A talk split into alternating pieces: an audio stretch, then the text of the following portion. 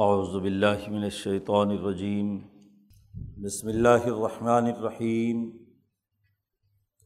وَإِذْ أَخَذَ اللَّهُ مِيثَاقَ النَّبِيِّينَ لَمَا آتَيْتُكُم مِّن كِتَابٍ وَحِكْمَةٍ ثُمَّ جَاءَكُمْ رَسُولٌ مُّصَدِّقٌ لِّمَا مَعَكُمْ لَتُؤْمِنُنَّ بِهِ وَلَتَنصُرُنَّهُ قال اقررتم واخذتم على ذلكم اسری قالوا اقررنا قال فاشهدوا وانا معكم من الشاهدين. فمن تولى بعد ذلك فاولئك هم الفاسقون. افغير دين الله يبغون؟ وله اسلم من في السماوات والارض طوعا وكرها واليه يرجعون. قل آمنا بالله وما انزل علينا وما انزل على ابراهيم واسماعيل واسحاق ويعقوب والاسباط وما اوتي موسى وعيسى والنبيون من ربهم لا نفرق بین احد منہم ونحن له مسلمون. ومن يبتغي غير الاسلام دینا فلن يقبل منه. وهو في الآخرة من الخاسرين. كيف يهد الله قوما كفروا بعد إيمانهم؟ وشهدوا أن الرسول حق وجاءهم البينات. اللہ الد القوم ظالمین الاء جزاءم ان علیہم لعنت اللہ والملائکہ والناس اجمعین خالدین فیحہ لا يخفف عنهم العذاب ولاحم ينظرون الا الذين تابوا من بعد ذلك و اسلح فن اللہ غفور الرحیم ان الدین کفر بعد ایمانہم سمز داد کفر لن تقبل توبتہم و اولئکہم الضالون. ان الدین کفر وماتوا وهم کفار فلن يقبل من احدهم ملء الارض ذهبا ولا افتدى به. لهم عذاب علیم ومالحم الناصرین صدق اللہ العظیم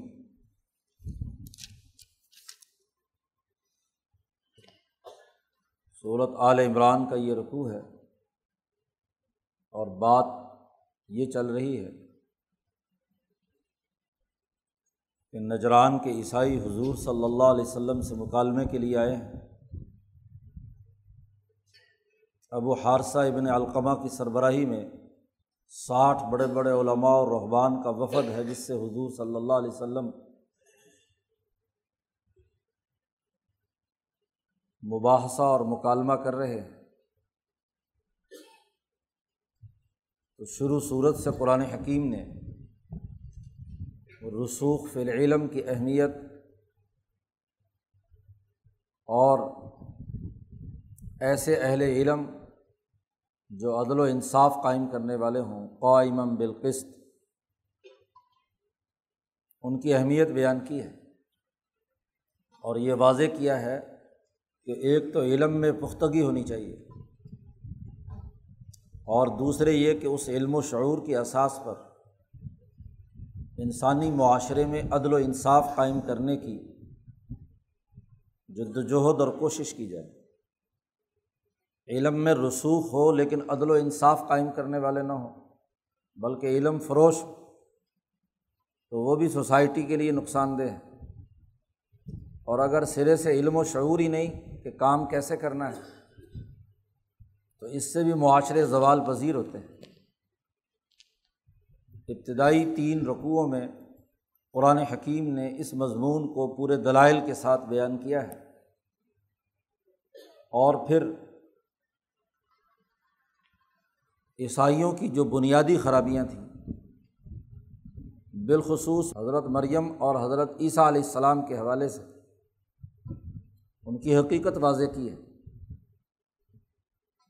کہ مریم میں الوحیت کی کوئی بات نہیں ہے۔ وہ ایک بشر ہے، عمران کی بیٹی ہے۔ جیسے دیگر انسان پیدا ہوئے ہیں، ایسے ہی وہ بھی پیدا ہوئی ہیں۔ البتہ انہیں اللہ نے منتخب کیا ہے۔ صدیقیت کے یا نبوت کے مقام پر انہیں پہنچایا ہے۔ اور پھر عیسیٰ علیہ السلام انہیں مریم کے بیٹے ہیں۔ ان میں بھی الوحیت کی کوئی بات نہیں۔ ہے اللہ کے وہ بھی منتخب بندے ہیں۔ ان کو اللہ نے کتاب، حکمت علم، شعور دیا ہے۔ تو جو دو بنیادی خرابیاں تھیں تصلیس کے عقیدے کی، اس کی تردید قرآن حکیم نے کی اور واضح کیا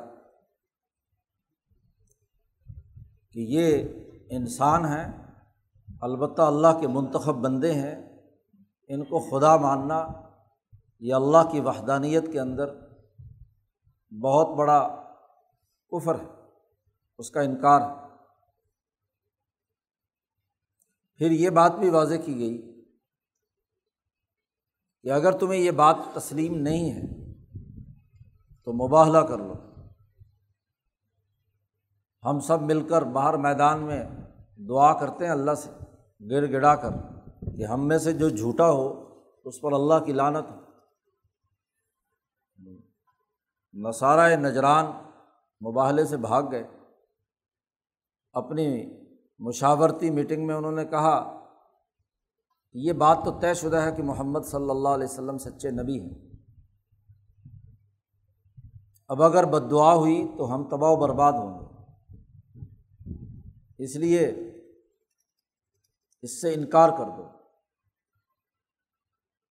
اور صلاح کر لو۔ جزیہ دینا انہوں نے قبول کیا اور صلاح کر کے واپس لوٹنے لگے ہیں۔ جس وقت قرآن حکیم نے انہیں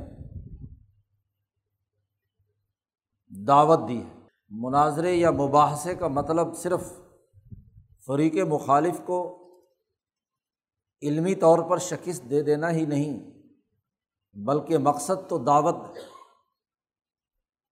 اس لیے قرآن حکیم نے گزشتہ سے پیوستہ رقو میں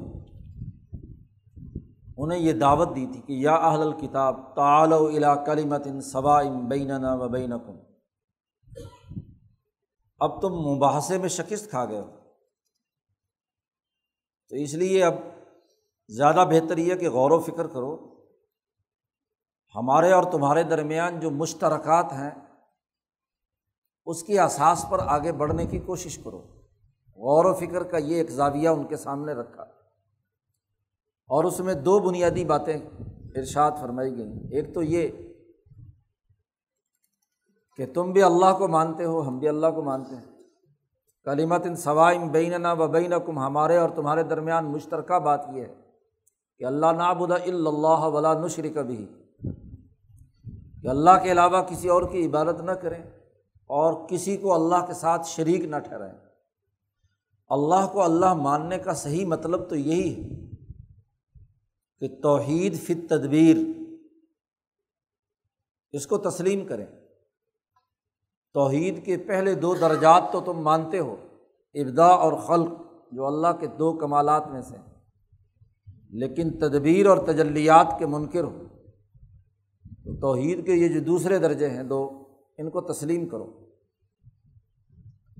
کہ کائنات کا اس وقت بھی نظام اللہ تبارک و تعالیٰ چلا رہے ہیں، لہٰذا اسی کی غلامی کرنا ضروری ہے۔ اور دوسرے یہ کہ اللہ تبارک و تعالیٰ ہر دور کے مطابق نئی تجلیات اور نئے انبیاء بھیجتے رہے ہیں۔ تو اب یہ کتاب مقدس قرآن حکیم کی صورت میں ایک تجلی نازل ہوئی ہے اور حضرت محمد مصطفیٰ صلی اللہ علیہ وسلم کی صورت میں امام الانبیاء دنیا میں آئے ہیں۔ ان کو تسلیم کرو۔ دوسری بنیادی دعوت انہیں یہ دی کہ ہمارے اور تمہارے میں مشترکہ پہلو یہ بھی ہے کہ تم بھی ابراہیم علیہ السلام کو ماننے کے دعوے دار ہو اور ہم بھی ابراہیم علیہ السلام کو مانتے ہیں۔ تو ابراہیم کا جو اصل مشن ہے، ان کی جو تعلیمات ہیں ولاکن کانا حنیف مسلمن ان میں حنیفیت ہے اور اسلام ہے۔ ذہنی اور علمی اور عقلی طور پر وہ حنیف ہے یکسو ہیں اپنے فکر میں۔ اللہ کی توحید کے ساتھ وابستہ ہے اور مسلم ہے کہ عملی طور پر اس کے تقاضوں کو پورا کرنے کے لیے دنیا میں اس کی فرما برداری کے نظام کو غالب کرنے والے ہیں۔ ابراہیم نہ تو یہودی ہے نہ نسرانی بھلا غور کرو کہ جو تورات و انجیل ابراہیم کے بعد نازل ہوئی اس کی احساس پر یہ کہنا کہ ابراہیم یہودی یا نسرانی ہے، یہ کیسی عقل کی بات ہے؟ تو ابراہیم کی مشن اور نظریے پر آؤ، جیسے صورت بقرہ میں یہودیوں کی خرابیاں بیان کر کے انہیں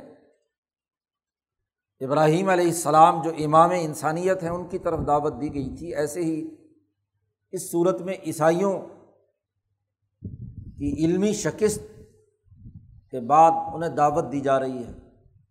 کہ جو مشترکات میں سے ابراہیم کو ماننے کا عمل ہے، اس کو ٹھیک ٹھیک تسلیم کیا جائے۔ جب یہ دو معیار طے ہو گئے، اللہ کی توحید اور ابراہیم علیہ السلام کی امامت انسانیت، تو ان معیارات کو سامنے رکھ کر اپنے اعمال اور افکار کا جائزہ لو۔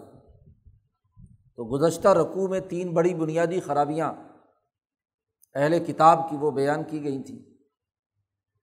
کہ یہ ان دونوں اصولوں کی خلاف ورزی ہے۔ کتاب تورات کے اندر تحریف کرنا، اللہ کے معاہدات کر کے تھوڑے سے مال کے پیچھے معاہدات کو توڑنا،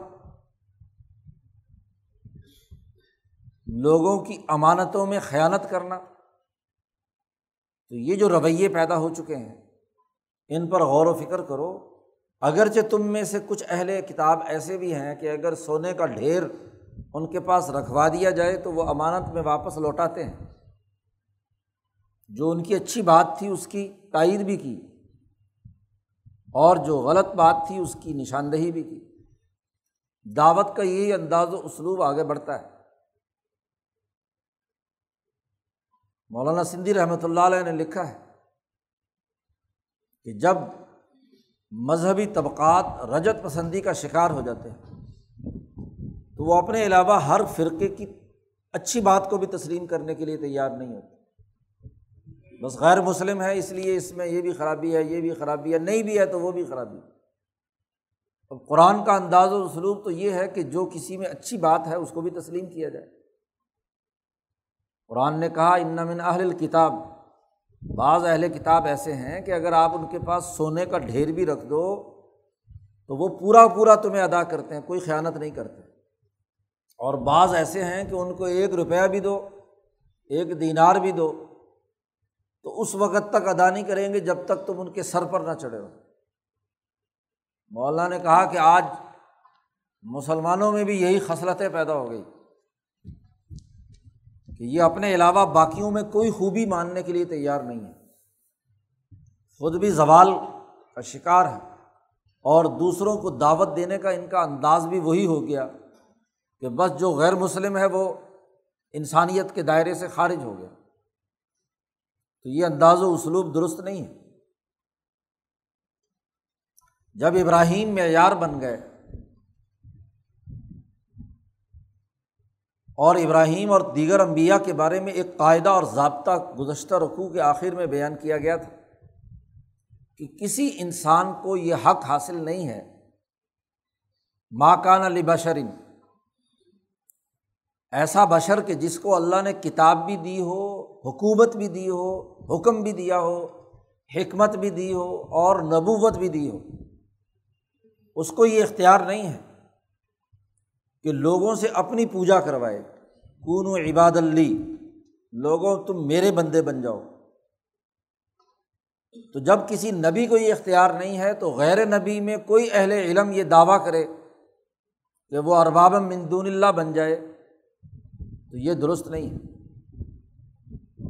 یہ بات پچھلی آیت میں بیان کی گئی۔ ہے اب اس رقوع سے قرآن حکیم نے یہ بات واضح کی ہے کہ تمام امبیا علیہم السلام سے اللہ نے ایک میساک لیا ہے، ایک معاہدہ کیا ہے۔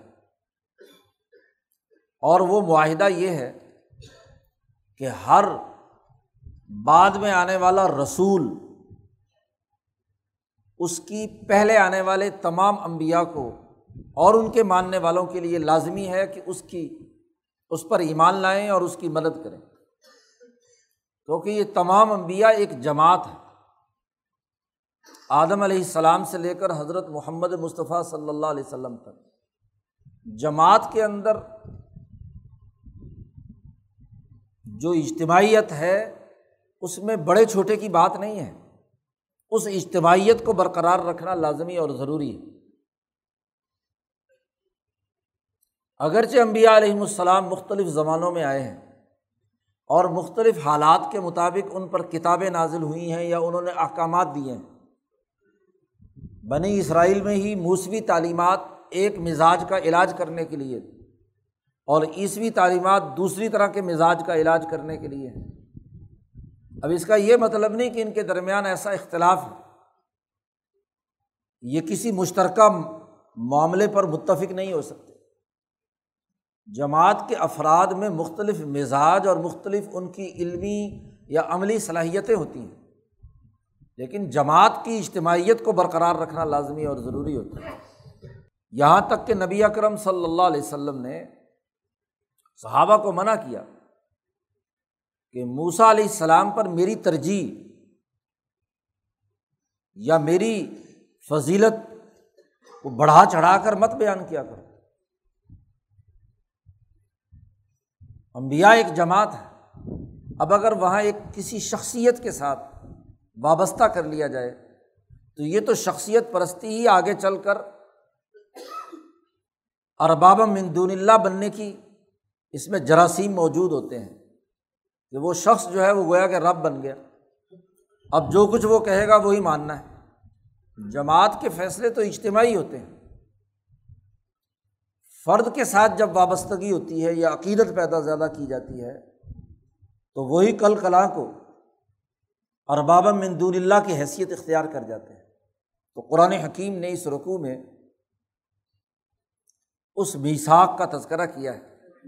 قرآن کہتا ہے عید اخذ اللہ جب اللہ نے نبیوں سے میساک کیا، معاہدہ کیا۔ پیچھے صورت البقرہ میں یہ بات واضح کی گئی تھی۔ کہ کائنات کا پورا نظام اللہ تبارک و تعالیٰ معاہدات اور میساک کے مطابق قائم رکھے ہوئے ہیں۔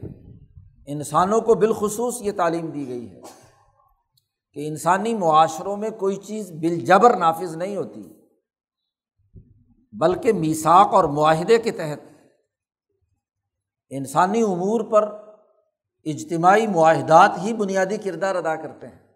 معاشرے معاہدوں پر تشکیل پذیر ہوتے ہیں۔ حتیٰ کہ اللہ تبارک و تعالیٰ جو تمام تر طاقت اور قوت اور تمام تر اختیارات کے باوجود اللہ تبارک و تعالیٰ نے انسانیت پر جو حجت قائم کی ہے، وہ اسی بنیاد پر ہے کہ سب سے پہلے میساک الست کیا۔ سب کی آزاد مرضی سے پوچھا کہ بھائی السط برب کم میں تمہارا رب نہیں ہوں۔ تو سب نے مانا تھا، بلا۔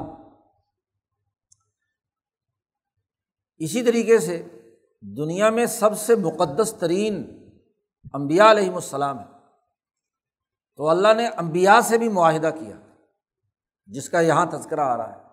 از احد اللہ میساکن نبی نبیوں سے اللہ نے معاہدہ کیا۔ نبیوں پر جو ذمہ داریاں عائد کی گئی ہیں یا نبیوں کو جو رہنما بنایا گیا ہے، وہ بھی ایک معاہدے کے تحت۔ پھر اسی طریقے سے امبیا نے بھی اللہ کی جانب سے، انسانیت سے، لوگوں سے، اپنے دور کے لوگوں سے ایک معاہدہ کیا۔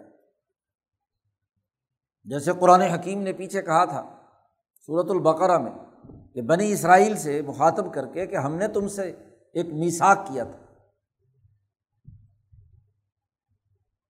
اخذنا میساکا کم تصفیقون دما اکم ولا خلجون انفسکم۔ ہم نے تم سے میساک اور معاہدہ کیا تھا کہ تم نہ تو آپس میں اپنے لوگوں کو قتل کرو گے نہ انہیں جلاوطن کرو گے مہاجر بناؤ گے امبیا علیہم السلام جو اپنے امتیوں سے بیت لیتے ہیں، یہ بیت بھی ایک میساک ہے، عہد ہے۔ جو دل کی خوشی سے اس بیت میں شریک ہو اس اجتماعیت کا حصہ بنے۔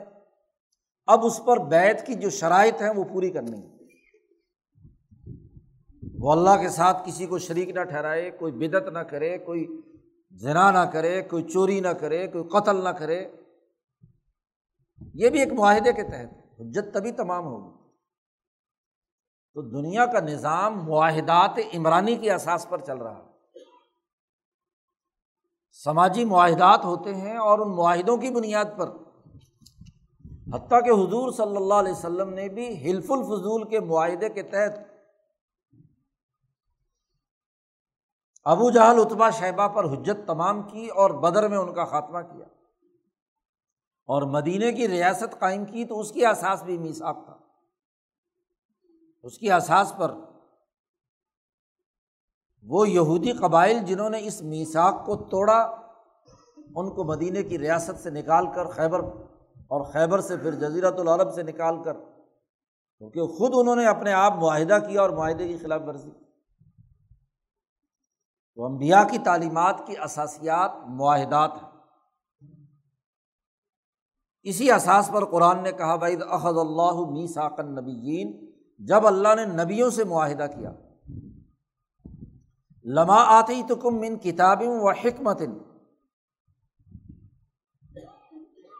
کہ جو کچھ میں نے تمہیں کتاب عطا کی اور حکمت عطا کی، کتاب وہ قطعی ضابطہ اور حکم ہے جو اللہ نے بطور فریضے کے انسانیت پر عائد کیا، اور حکمت اس حکم کو یا اس کتاب کو نافذ کرنے کی حکمت عملی اور سیاست۔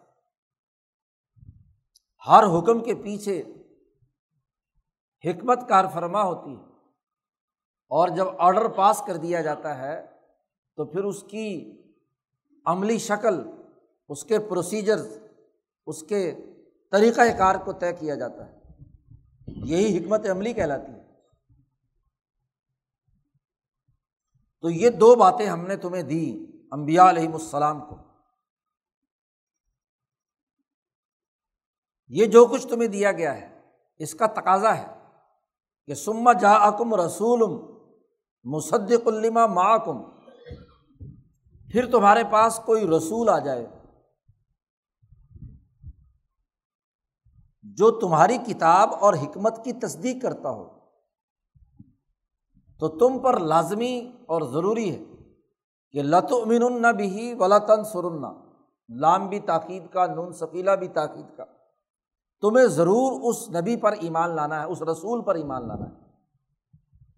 ولا تن سرن ہو اور بے ضرور، بھی ضرور ان کی مدد کرنی ہے۔ کیونکہ امبیا ایک جماعت ہے۔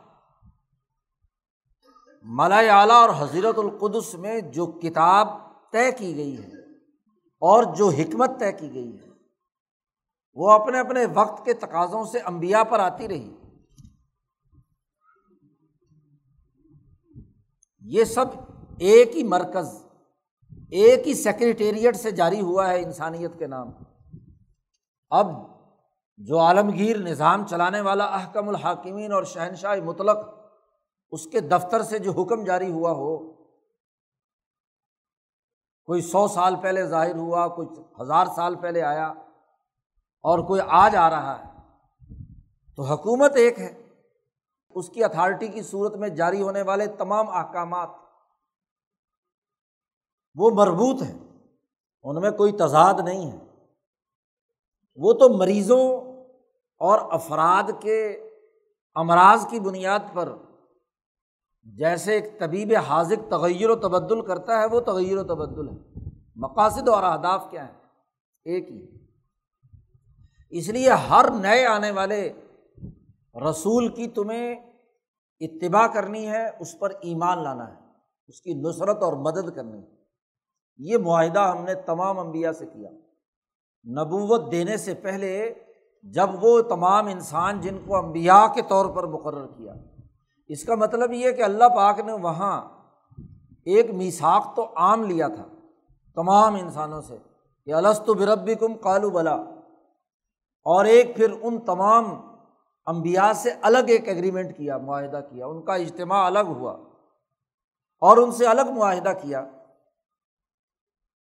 کہ تمہیں کتاب و حکمت دی جائے گی انسانیت کی رہنمائی کے لیے اور تمہارے لیے لازمی ہے کہ ہر آنے والے رسول کی بات کو تمہیں تسلیم کرنا اس پر ایمان لانا۔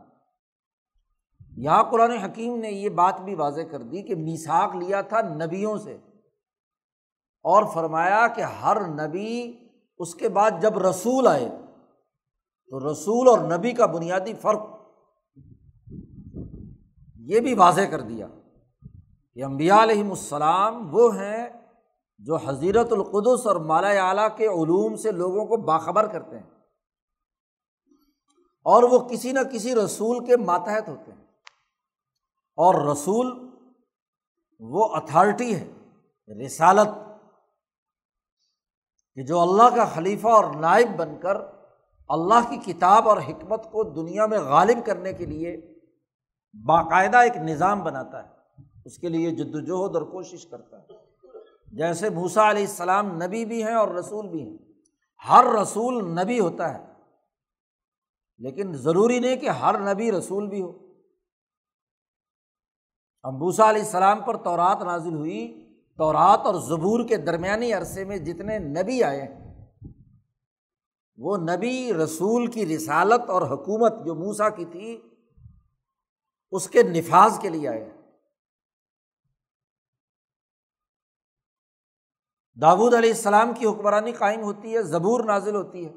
تو داود کے درمیان اور عیسیٰ علیہ السلام کے درمیان جتنے امبیا آئے ہیں، وہ اس اتھارٹی کو قائم کرنے کے لیے۔ سما جا اکم رسول، پھر تمہارے پاس رسول آئے۔ رسول آتا ہے تو شریعت بدلتی ہے۔ حکومت کا نظم و نسق تبدیل ہوتا ہے۔ اس کے پاس اتھارٹی ہوتی ہے۔ اسی لیے امبیا کو شہید کیا ہے بنی اسرائیل نے۔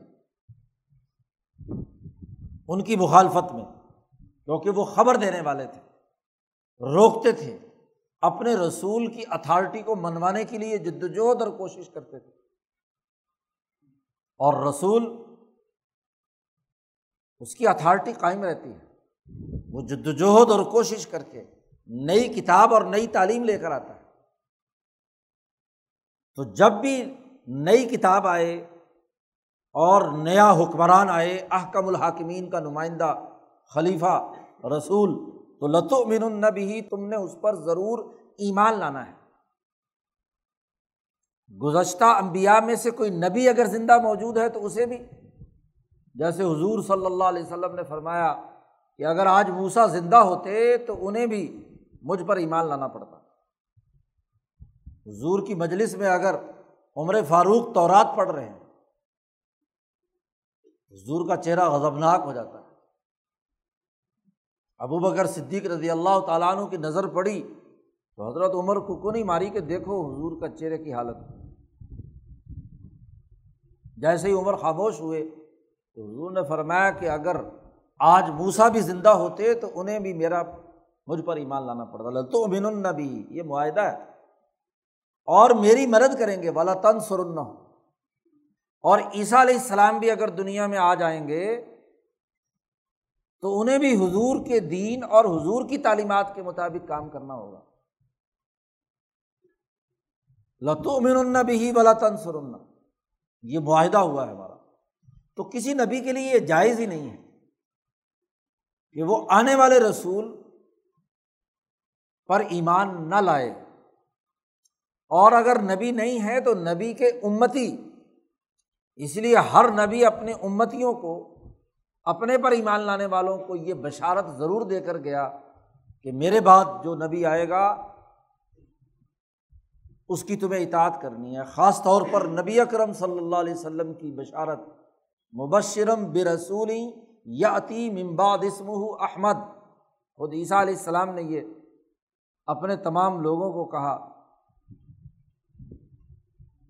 تو نجران کے عیسائیوں سے کہا جا رہا ہے کہ یہ معاہدہ ہوا ہے۔ اس معاہدے کے تحت تم پر ذمہ داری عائد ہوتی ہے کہ تم اب رسول اللہ صلی اللہ علیہ وسلم پر ایمان لاؤ۔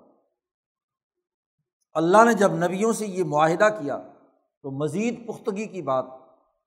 اولا اللہ پاک نے یہ معاہدہ کرنے کے بعد امبیا کے مجمے سے کہا اقرر تم کیا تم اس معاہدے کا اقرار کرتے ہو؟ وہ اخذ تم اعلیٰ ظالکم اسری اور میرے اس عہد کو تم قبول کرتے ہو؟ اللہ پاک نے اس کا منظرنامہ بیان کرتے ہوئے کہا کہ اللہ نے سارے امبیا کے مجمے سے یہ شرائط بیان کی، یہ معاہدہ بیان کیا کہ تمہیں یہ پابند ہونا ہے لت امین بھی بلا تنسر اور اس کے ہونے کے بعد پھر دوبارہ تاکید کے طور پر پوچھا کہ کیا تم اس کا اقرار کرتے ہو؟ اور تم میرے اس معاہدے پر مضبوطی سے قائم رہو گے؟ تو اللہ پاک فرماتے قالو اقرنا تمام امبیا نے بیک زبان اس مجمعے میں کہا کہ ہم اس بات کا اقرار کرتے ہیں۔ دوبارہ ان سے اوتھ لیا گیا۔ حلف لیا گیا۔ اولا اور پھر اسی پر بس نہیں۔ جب انہوں نے معاہدہ کر لیا، گواہی دے دی، تو قالا اللہ نے کہا فشدو اب تم سب ایک دوسرے کے گواہ بن گئے۔ پورے مجمے نے یہ اقرار کیا ہے، اس لیے تم سب گواہ ہو۔ اور وہ انا محکم من شاہدین اللہ پاک نے کہا، میں تمہارے ساتھ گواہوں میں سے بڑا گواہ ہوں۔ انا محکم من شاہدین میں بھی گواہوں میں سے ایک گواہ ہوں۔ یہ تم نے اپنے اوپر از خود بات لازم کی ہے۔ یہ معاہدہ اور قول و قرار ہمارا تمام انبیاء سے ہوا ہے۔ تو آج عیسیٰ علیہ السلام کو ماننے والے کیسے انکار کر سکتے ہیں میری نبوت کا؟ اور کتاب مقدس کا۔ قرآن حکیم نے کہا کہ تم اپنے علم و شعور اور اپنے اخبار و رحبان ہونے کی حیثیت میں تورات میں تبدیلیاں کرتے ہو جیسا کہ پیچھے گزرا اور ان کا یہ مرض بیان کیا کہ لفریق یلونا السنا تہم بال کتابی زبان مروڑ کر کتاب پڑھتے ہیں۔ اس میں سے اپنی من مرضی کے مطلب اور فتوے نکالتے ہیں۔ جب جی چاہتا ہے انہیں آیتوں سے جہاد ثابت کرتے ہیں اور جب جی چاہتا ہے انہیں آیتوں سے جہاد کا انکار کر دیتے ہیں، دہشت گردی قرار دے دیتے ہیں۔ تو زبان مروڑ کر تم اس میں سے مطلب نکالتے ہو۔ یہ اجازت تو امبیا کو بھی نہیں ہے۔ ماں کان علی شرم حتیٰ کہ جن امبیا نے یہ معاہدہ کیا ہے، فمن طول باد ازالی کا اللہ نے مزید تاکید کرتے ہوئے کہا اس مجمے میں امبیا کو مخاطب کر کے، کہ اس کے بعد جو بھی جس آدمی نے بھی اس معاہدے کی خلاف ورزی کی، جس نبی نے فلائی کا حم الفاسکون وہ لوگ فاسکت تو جب نمبیا کا یہ معاملہ ہے، تو آج تم تورات کے اندر اپنی مطلب کی تبدیلیاں کرتے رہتے ہو۔ چند ٹکوں کے عوض کتاب بیچتے ہو۔ مولانا سندھی رحمۃ اللہ علیہ نے فرمایا کہ آج مسلمان رہنماؤں اور لیڈروں کا بھی یہی وطیرہ بن چکا ہے۔ وہ خرابیاں جو یہودیوں میں تھیں، وہ آج یہاں ان مسلمانوں کے اندر پائی گئیں۔ یہ بھی کتاب سے اپنا مطلب نکالتے ہیں۔ زبان مروڑ کر گفتگو کرتے ہیں۔ جب جی چاہتا ایک مطلب نکال لیتے ہیں، جب جی چاہتا دوسرا مطلب نکال لیتے ہیں۔ تو جب امبیا کو اس کی اجازت نہیں ہے، تو امبیا کے امتیوں کو کیسے اجازت ہو سکتی ہے؟ اور جب اللہ کی توحید مان لی گئی، تو اللہ کے سسٹم کے علاوہ اور کسی سسٹم کی بات کیسے کی جا سکتی عیسیٰ علیہ السلام کے تمام امتیوں سے یہ معاہدہ ہوا۔ موسا علیہ السلام کے تمام امتی یہودیوں سے یہ معاہدہ ہوا۔ نبی اکرم صلی اللہ علیہ وسلم پر ایمان لانے والے تمام سے معاہدہ ہوا۔ قرآن کہتا، افا غیرہ دین اللہ یبغون کیا اس کے بعد اللہ کے دین کے علاوہ کسی اور دین کی تلاش میں ہو تم؟ دین مکمل نظام، دال یا نون کا مادہ، جزا و سزا کے ایک مربوط نظام کے ساتھ اس کے مفاہیم پر دلالت کرتا ہے۔ تو اللہ کا دین ہے، اللہ کا یہ نظام ہے، کیا اس نظام اور اللہ کے اس دین کے علاوہ کسی اور تم نظام کو تلاش کر رہے ہو؟ یب غون اسلام کے غلبے کو چھوڑ کر امبیا کی تعلیمات کو چھوڑ کر۔ اب تورات، انجیل، قرآن، صحف ابراہیم تمام امبیا کی تعلیمات کہتی ہیں سود حرام ہے۔ سرمایہ پرستی بہت بڑا جرم ہے۔ بائبل کی آیات بھری پڑی ہیں۔ ویدوں کے اندر تفصیل کے ساتھ سود کی اور ظلم کی مذمت کی گئی۔ جو اس زمانے کے امبیا پر نازل ہوئی۔ اور آج ان امبیا کی تعلیمات کو پس پش ڈال کر تم سرمایہ داری اور سوشلزم اور فلاں فلاں فلاں دیگر نظاموں اللہ کے دین کو چھوڑ کر اس کی تلاش میں نکلے ہوئے ہو یبغون۔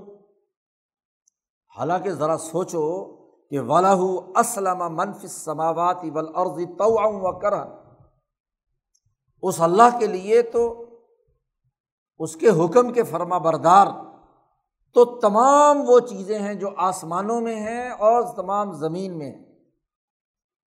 خوشی سے یا مجبوری سے تو ان و کرہن جب کائنات کی باقی ساری مخلوق اللہ کے حکم کے تابع ہے، تو تم اللہ کے دین کو چھوڑ کر کسی اور نظام کے پیچھے کیسے جا رہے ہو؟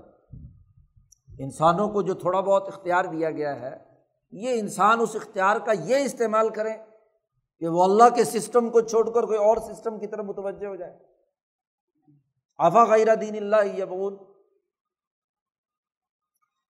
تمام کائنات اس کے کنٹرول میں ہے، اس کی فرما بردار ہے۔ ولاح اسلم منفی سماوات کر وہی لے ہی یور جاؤن پھر اسی کی طرف سب نے لوٹ کر جانا ہے۔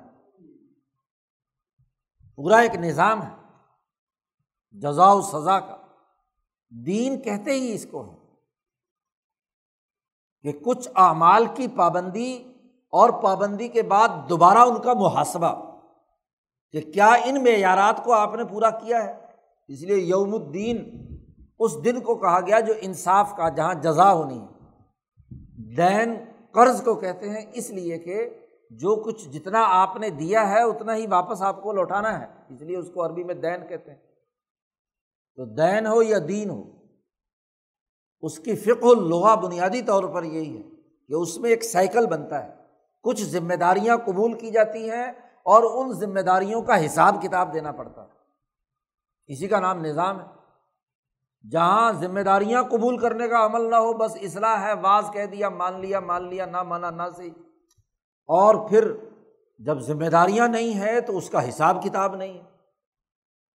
تو یہ دین ہے، یہ محض اصلاحی واز نہیں ہے کہ جس کا جی چاہے مانے، جس کا جی چاہے نہ مانے۔ یہ پورا ایک نظام ہے، اس کی ذمہ داریوں کو قبول کرنا ہوگا۔ جو معاہدات کیے ہوئے ہیں میساک کیے ہوئے ہیں، ان کو پورا کرنا ہوگا۔ اور جو اس کو پورا نہیں کرے گا، وہ جزا و سزا کے مرحلے سے گزرے گا۔ یہی دین ہے۔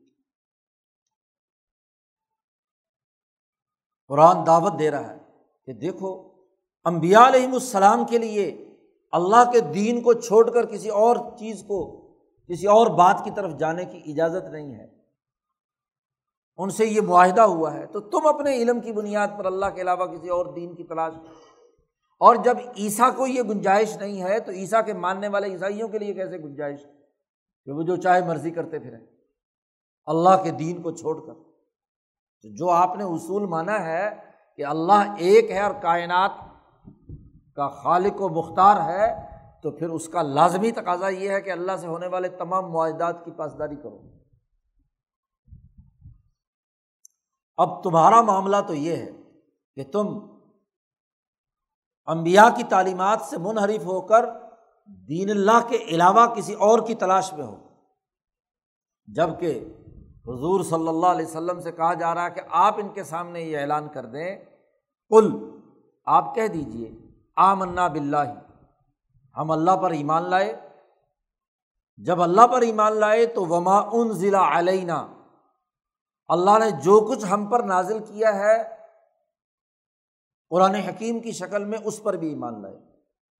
اللہ کو ماننے کا لازمی نتیجہ یہ ہے کہ اللہ کی طرف سے جو حکم آیا ہے، اسے بھی ہم مانتے ہیں۔ اور نہ صرف وہ جو ہم پر نازل ہوا ہے، اس پر ایمان لاتے ہیں، بلکہ وما ان ضلع اعلیٰ ابراہیم۔ جو صحیفے اور جو احکامات اللہ نے ابراہیم پر نازل کیے تھے، دس بنیادی احکامات، جس کا قرآن حکیم بار بار تذکرہ کرتا ہے، دس بارہ بنیادی احکامات۔ تو جو ابراہیم پر نازل ہوا، اس پر بھی ایمان لاتے ہیں۔ جو اسماعیل پر نازل ہوا، جب وہ نبی بنے ابراہیم کے بعد، تو اس پر بھی ہم ایمان لاتے ہیں۔ اور جو اسحاق پر نازل ہوا، اس پر بھی ہم ایمان لاتے ہیں۔ اور جو یعقوب پر احکامات آئے، اسرائیل پر، اسے بھی مانتے ہیں۔ ول اسباتی اور یعقوب اور اسحاق کی جو اولاد پر، جو بعد میں آنے والے امبیا ہیں، یوسف علیہ السلام، ان پر بھی ہم ایمان لاتے ہیں۔ اور وما اوت یا موسا و عیسیٰ، ابراہیم کے بعد جو رسول موسا علیہ السلام آئے، جن پر تورات نازل ہوئی، ان پر بھی ہم ایمان لاتے ہیں۔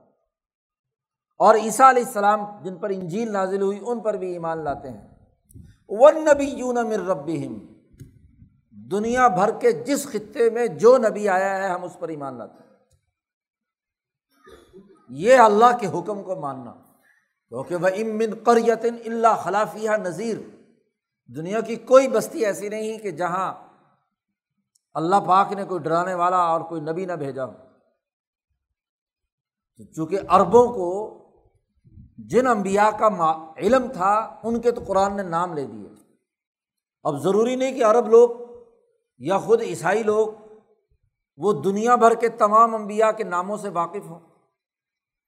تو قرآن نے کہا، ون نبی یون باقی تمام امبیا دنیا بھر کے ہر خطے میں آئے ہیں۔ ہم ان پر بھی ایمان لاتے ہیں۔ ون نبی یون امیر رب بھی رب کی طرف سے جو نبی بن کر آئے۔ ہندوستان جیسے عظیم ملک کے اندر مولانا سندھی کہتے ہیں، یہاں بھی امبیا آئے حضور صلی اللہ علیہ وسلم سے پہلے زمانے کے وہ تمام لوگ جنہوں نے معاشروں کی تشکیل میں کردار ادا کیا، ان کو سچائی کی دعوت دی، عدل و انصاف قائم کیا، اللہ سے جوڑنے کے لیے کام کیا۔ وہ حکمہ یا امبیا جو بھی تھے، ان تمام پر ایمان میں لانفرق بین احد منہم۔ ہم ان میں سے کسی میں بھی کوئی تفریق نہیں کرتے کہ اس نبی کو مانیں گے، اس کو نہیں مانیں گے۔ جب جماعت امبیا جو اللہ نے بھیجی ہے، تو اللہ پر ایمان ہے، اللہ کی اتھارٹی کو ماننا ہے، تو اس کے بھیجے جانے والے تمام امبیا میں ہم کوئی تفریق نہیں کریں گے۔ بین احادم من ہو اور ہم اس بات کا اعلان بھی کرتے ہیں کہ نحن لہو مسلمون۔ ہم اسی کے فرما بردار ہیں۔ وہ احکم الحاکمین ہے اسی کے حکم کو پورا کرنے والے ہیں۔ آج اب پر یہ حکم نازل ہوا ہے تو اس کا عمل کریں گے۔ اور تمام انبیاء کی اجتماعی تعلیمات میں کوئی فرق نہیں ہے۔ شارہ اعلیٰ کم منت دینی ماں وسا بھی نوح و ابراہیم۔ دوسری جگہ اللہ نے وضاحت کر دی کہ تم پر بھی وہی چیز فرض کی گئی ہے۔ اصول ایک ہی ہیں جو نو علیہ السلام کو دیے، ابراہیم کو دیے موسا کو دیے، عیسیٰ کو دیے دابود کو دیے، وغیرہ وغیرہ۔ اب جب یہ قاعدہ اور ضابطہ ثابت ہو گیا کہ اللہ کی توحید کو ماننے کا لازمی نتیجہ یہ ہے کہ امبیا علیہم السلام جتنے بھی اللہ نے بھیجے ان تمام پر ایمان لایا جائے۔ یہی اسلام۔ اس لیے تو ابراہیم سے کہا گیا تھا، اسلم۔ اعلیٰ اسلم تو رب العالمین۔ تو اسلام تو اسی زمانے سے شروع ہو گیا تھا۔ اس لیے اب یہ اسلام کا تعارف ہے۔ یہ تعارف کرانے کے بعد کہا، ومن یب تغی غیر الاسلامی دین فلن یقبل بن جو اسلام کے علاوہ کسی اور دین کی تلاش میں ہے، تو اس سے وہ دین قبول نہیں کیا جائے گا۔ لفلن یق بالا من یہ اجتماعیت انسانی کے سراسر خلاف بات ہے۔ بلکہ اس کائنات کا عالمگیر نظام چلانے والی ذات کے کی اتھارٹی کو چیلنج کرنا ہے کہ اس نے جو احکامات دیے ہیں اس کے علاوہ کسی اور حکم کی تلاش میں۔ وہ فل آخرتی من الخاصرین وہ آخرت میں ضرور خسارے میں ہوں۔ خسارہ اٹھانے والوں میں سے ہوں۔ اور پھر اللہ نے ایک سوال کیا کئی فیاد اللہ قومن کفر اباد ایمان کیسے اللہ تعالیٰ کسی قوم کو یہ ہدایت دے گا کہ جو کافر ہوئے ایمان لانے کے بعد؟ بھائی تم ایمان لائے ہو کہ اللہ کی وحدانیت پر ابراہیم کو مانتے ہو، حتیٰ کہ تمہارا دعویٰ یہ ہے کہ ہم عیسیٰ کو مانتے ہیں۔ تو ایمان کا دعویٰ تو ہے، اور یہ ہدایت حاصل ہونے کے بعد پھر عیسیٰ کی تعلیمات میں تم تحریف کرتے ہو، کفر کرتے ہو۔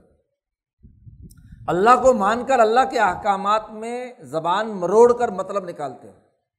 چند مفادات جیسا کہ پیچھے ذکر کیا گیا تھا کہ یہ نصارۂ نجران کا جو سربراہ ابو حارثہ ابن علقمہ جب نجران سے روانہ ہوا، تو جس گدے پر، گھوڑے پر سوار تھا، اس کا پاؤں کو ٹھوکر لگی اور وہ گرتے گرتے بچا۔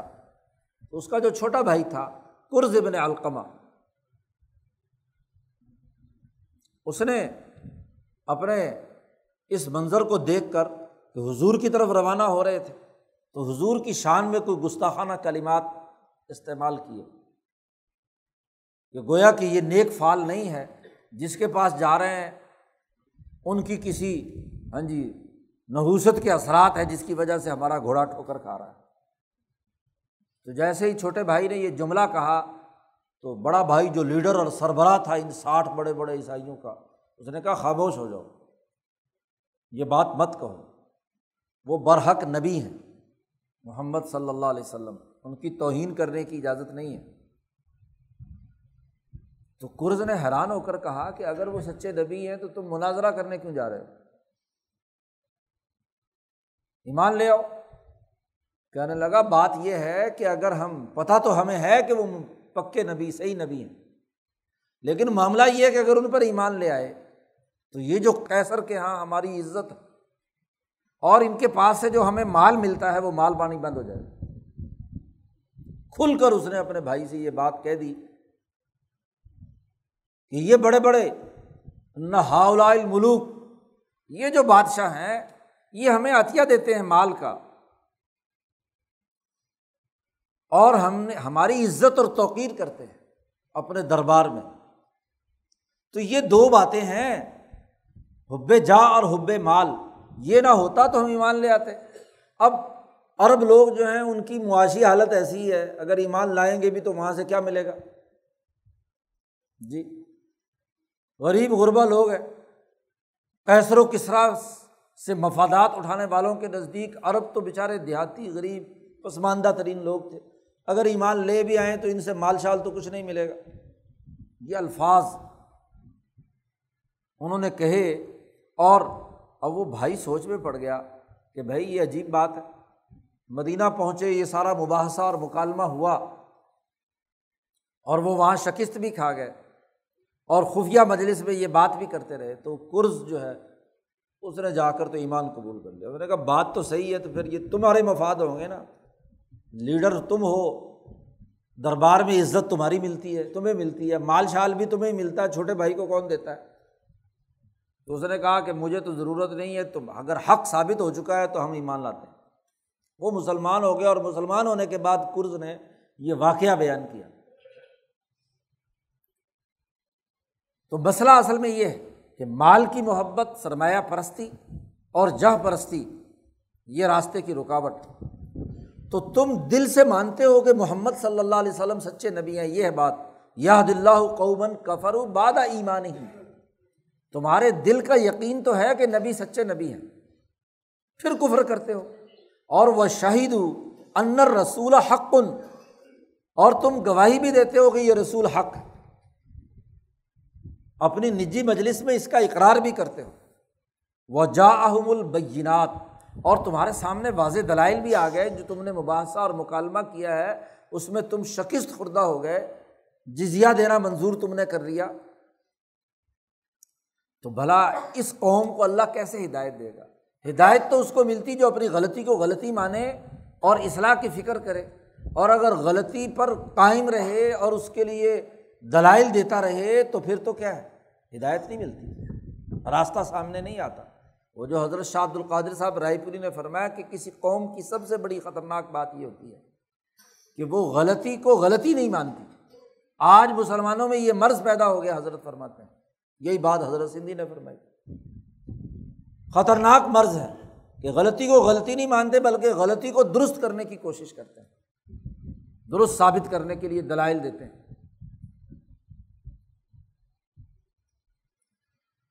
جبکہ حضرت نے فرمایا کہ یہ انگریز اور یورپین قومیں ان سے غلطی ہو جائے تو یہ کمیشن بٹھاتے ہیں۔ اور اس کے مطابق کیا ہے؟ تحقیق و تفتیش کر کے جس سے جہاں اور جس درجے میں غلطی ہوئی، اس کی نشاندہی کرتے ہیں اور وہ اپنی غلطی کو مانتے ہیں۔ تو اصلاح ہو جاتی ہے۔ ہمارے یہاں غلطی کو کیا ہے؟ سچ ثابت کرنے کے لیے کام کریں گے۔ چالیس سال پہلے سے جی جہاد کا شور شرابہ مچایا گیا۔ آج غلطی ثابت ہو گئی۔ جی خود وہ جنہوں نے پروموٹ کیا، وہ کہتے غلطی کی ہے۔ لیکن ماشاء اللہ مذہب کے رہنما کہتے نہیں جی ہم نے تو بڑا اسلام کا کام کیا تھا۔ تو یہ سب سے بڑی خرابی کی بات۔ اس لیے حضرت نے فرمایا کہ میں دیکھ رہا ہوں کہ مسلمانوں میں تکبر بہت زیادہ ہے۔ اور یہاں کے غیر مسلموں کے اندر آجزی ہے۔ اللہ کا معاملہ اخلاق کے ساتھ ہوتا ہے دنیا میں۔ جو متکبرانہ اخلاق اور غلطی کو غلطی نہ ماننے والے ہوں، ان کے لیے تو سزا ہوتی ہے۔ قرآن حکیم کہتا ہے اللہ یا دل قوم ظالمین اللہ تعالیٰ ایسی ظالم قوم کو ہدایت نہیں دیتا جو ظالم لوگ کہ پہلے اقرار کیا، ایمان لائے اور پھر اس کے مطابق عمل کرنے کے بجائے اس سے کفر کر رہے ہیں، اس کا انکار کر رہے ہیں۔ ان کے لیے تو اللہ نے سزا مقرر کی ہے الا کا جزا ان کے لیے تو سزا ہے کہ انا علیہم، کہ بے شک ان پر اللہ کی لانت بھی ہے، فرشتوں کی لانت بھی ہے، اور انسانوں کی بھی لانت ہے اجمعین۔ تمام فرشتے، تمام انسان، تمام طاقتیں اور قوتیں اس کائنات کی ان پر لانت بھیجتی ہیں۔ کیونکہ وہ حقائق کے منکر ہیں۔ اور یہ لانت کوئی وقتی نہیں ہے، خالدین فیحا اس میں ہمیشہ ہمیشہ رہیں گے۔ لا یخف عنہم العذاب، ان سے عذاب میں کوئی تخفیف اور کمی نہیں کی جائے گی۔ ولاحم یون ضرور اور نہ عذاب دینے کے حوالے سے کوئی فرصت۔ حضرت شاہ اندر ترجمہ کیا، کوئی فرصت، کوئی مہلت ان کو نہیں دی جائے گی۔ ہاں صرف وہ لوگ الزین تابو ممباد ظالی کا توبہ کا دروازہ کھلا ہے۔ جنہوں نے صد کے دل سے توبہ کر لی، وہ اسلح اور اپنے اعمال کو درست کر لیا۔ زبان سے توبہ توبہ کرتے رہیں اور عمل درست نہ کریں۔ یا اللہ، توبہ توبہ توبہ توبہ، زبان سے حلق سے اوپر اوپر۔ اور وہ اسلح نہ ہو، تو ایسی توبہ، کوئی توبہ ہوتی ہے؟ توبہ کے لیے تو تین شرائط مفسرین نے بیان کی ہیں۔ کہ قضائے مافات پچھلے کسی بد عملی سے جو چیز کسی کا حق ضائع ہوا، اللہ کا یا بندوں کا، اس کو پورا کرے۔ نماز چھوٹ گئی تو اس کی قضا کرے۔ کسی کا مال دینا ہے تو مال اس کے حوالے کرے، اس کی ادائیگی کرے۔ صرف توبہ توبہ کہنے سے توبہ نہیں ہو جاتی۔ جس درجے کا جرم کیا ہے، اس درجے کے اعتبار سے۔ اور جو کچھ کیا ہے، اس پر ندامت بھی ہو۔ اور تیسری شرط یہ ہے کہ عزم اور ارادہ کرے کہ آئندہ کبھی یہ حرکت نہیں کروں گا۔ اگر توبہ کا مقصد یہ ہو کہ جی چلو توبہ کر لی اور کل کو پھر کیا ہے؟ موقع ملے گا تو پھر کر کے پھر توبہ کر لیں گے۔ تو اگر پہلے سے ہی کیا ہے؟ ارادہ ہے بار بار توبہ توڑنے کا تو توبہ کیا ہوئی؟ پچھلے غلط کام پر ندامت اور اس کی وجہ سے اگر کوئی مالی یا اللہ کے کسی حق میں کوتاہی ہوئی حقوق اللہ یا حقوق العباد میں تو اس کی ادائیگی اور آئندہ کام نہ کرنے کا عزم تو یہ توبہ جس نے کی، یہ تابو و اسلح فعن اللہ غفور الرحیم تو بے شک اللہ تعالیٰ معاف کرنے والا ہے، رحم کرنے والا ہے۔ ایک تو توبہ یہ ہے اور ایک توبہ وہ ہے جس کا آگے ذکر آ رہا ہے۔ ان الدینہ کفر باد ایمان جو لوگ ایمان لانے کے بعد پھر کافر ہو گئے، گمراہ ہو گئے، اس حقیقت کے منکر بن گئے۔ سمس دادو کفرن پھر بڑھتے رہے اپنے اس انکار میں۔ بار بار ظلم اور زیادتی کرتے رہے۔ تو لن تک بلا تو ان کی توبہ قابل قبول نہیں ہوگی۔ ایک دفعہ توبہ کی، پھر دوبارہ پھر کیا ہے؟ وہی کام شروع کر دیا۔ پھر کی، پھر کام شروع کر دیا۔ سم مزداد کفرن اب این مرنے کے وقت توبہ کی بات کرتے ہیں۔ تو موت کے وقت کی توبہ کیسے قابل قبول ہوگی؟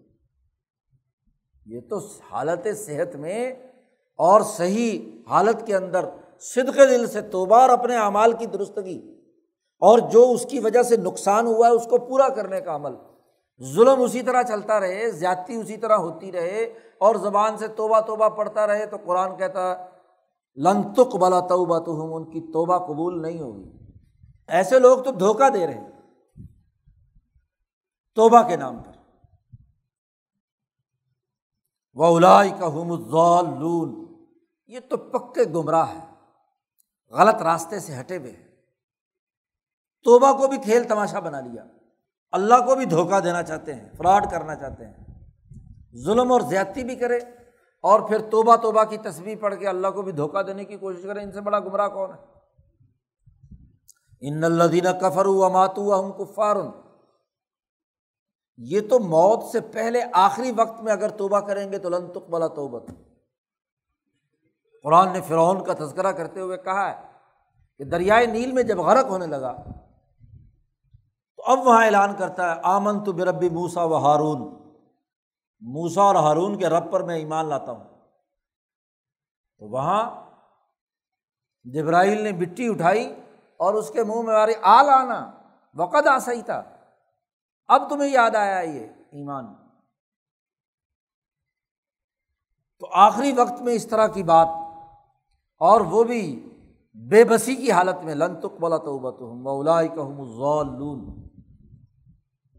ان الدین کفر و ماتو ہم کفار. وہ لوگ جنہوں نے انکار کیا اور پھر مرے اسی حالت میں کہ وہ کافر تھے. فلن یق بلا بن احد ہی مل العرض ذہبم والا وفت دابی تو یہ زمین جتنا کرا عرض ہے، اتنا سونا بھی یہ فدیے میں ادا کرنا چاہیں تو قابل قبول نہیں ہوگا. کسی سزا سے بچنے کا دنیا میں طریقہ کیا ہے؟ کہ حکمران کی خدمت کر کے کوئی پیسے ویسے دے کے رشوت رشوت دے کر جان بچا لی جاتی ہے۔ جیسے ماشاء اللہ یہاں آج کل کے معاشروں میں ہوتا ہے۔ پیسے دو، رشوت دو، سزا معاف ہو جاتی ہے۔ اور نہیں تو ضمانت تو ضرور ہو جاتی ہے۔ چھ ہفتے کے لیے صحیح۔ تو سونے سے پوری زمین بھری ہوئی ہو اور وہ دی جائے اور کہا جائے کہ اس عذاب سے بچ جائیں ہم، تو وہ قابل قبول نہیں ہوگا۔ اور اس میں بھی قرآن نے کہا کہ اس موقع پر اگر یہ فدیا دیں، یہ فدیا دینے کی صلاحیت رکھتے ہوں۔ ظاہر ہے کہ اس وقت جہاں حساب کتاب ہو رہا ہے وہاں ان کے پاس سونا کتنا کو ہوگا؟ وہاں تو کملے ہوں گے۔ جیل میں کیا پیسہ ان کے پاس؟ اور جن کے پاس ہے وہ باہر بیٹھے، وہ کیوں دیں گے ان کی آزادی کے لیے؟ جی۔ اگر یہ دے سکیں دینے کی طاقت ان کے پاس ہو تو تب بھی ہم نہیں وصول کریں گے۔ دے تو سکتے نہیں۔ اولا کلحم عذاب العلیم ان کے لیے بڑا ہی دردناک عذاب ہے۔ حضرت شیخ الہند نے فرمایا، ایسا عذاب جو اذیت ناک ہے۔ ایک تکلیف وہ ہوتی ہے جو اصلاح کا ذریعہ بنتی ہے۔ استاذ بچے کو مارتا ہے، پٹائی کرتا ہے یا ماں باپ اپنے بچے کو تنبی کرتے ہیں، مارتے ہیں، اس کی اصلاح کے لیے وہ علیم نہیں ہوتا۔ اور جو حکومت یا عدالت کی سزا ہوتی ہے، تو وہ علیم بھی ہوتی ہے، وہ انتقام بھی ہوتا ہے، عزیز انتقام، وہ نکالم من اللہ بھی ہوتا ہے۔ تو ایسا دردناک عذاب ان کے لیے ہے۔ وہ مالحم من ناصرین اور چھٹنے کا ایک اور سبب بھی ہو سکتا تھا کہ کوئی مرد کو پہنچ جائے، وہاں ان کو کوئی مرد کو بھی نہیں پہنچے۔ سارے ان کے چیلے چانٹے یہیں رہ جائیں۔ کوئی وہاں اکٹھے ہو کر کسی گھر سے کسی کی گرفتاری کو روک نہیں سکے گا۔ سارے کارکن بھی جمع ہو کر گھیر لیں کہ جی اب ہمیں گرفتار نہیں ہونے دینا۔ تو دنیا میں تو فراڈ چل سکتا ہے۔ لیکن وہاں ومالحم من ناصرین، کوئی ان کا مددگار نہیں ہوگا، پکڑ کر جہنم میں ڈال دیا جائے تو قرآن حکیم نے دعوت دی ہے اور حقائق واضح کیے ہیں، عقل و شعور کو جھنجھوڑا ہے کہ یہ امبیا کی اجتماعیت، یہ امبیا کی تعلیمات، تو جب نبی کے لیے یہ اجازت نہیں ہے کہ وہ اللہ کے حکم کی روگردانی کر سکے، ان کے معاہدات اور میساک کی خلاف ورزی کر سکے، تو غیر نبی وہ اس نبی کا امتی اس کے لیے کیسے اجازت ہے کہ وہ اس کی خلاف ورزی کرے اور اس کے علاوہ کوئی اور پیغام ان کے سامنے رکھے؟ اس کی اجازت نہیں۔ تو قرآن حکیم نے اس رقوع میں ان کے سامنے بڑے واضح دلائل دیے۔ اب سچائی کا راستہ اختیار کرنے کے لیے ضروری ہے کہ سرمایہ پرستی کا خاتمہ کیا جائے۔ اس کی تفصیلات اور ملت ابراہیمیہ حنیفیہ کے بنیادی اثاثی اصول مزید کیا ہیں، وہ آگے قرآن حکیم نے بیان کیے ہیں۔ اللہ تعالیٰ قرآن حکیم کو سمجھنے اور اس پر عمل کرنے کی توفیق عطا فرمائے۔ اللہ وسلم۔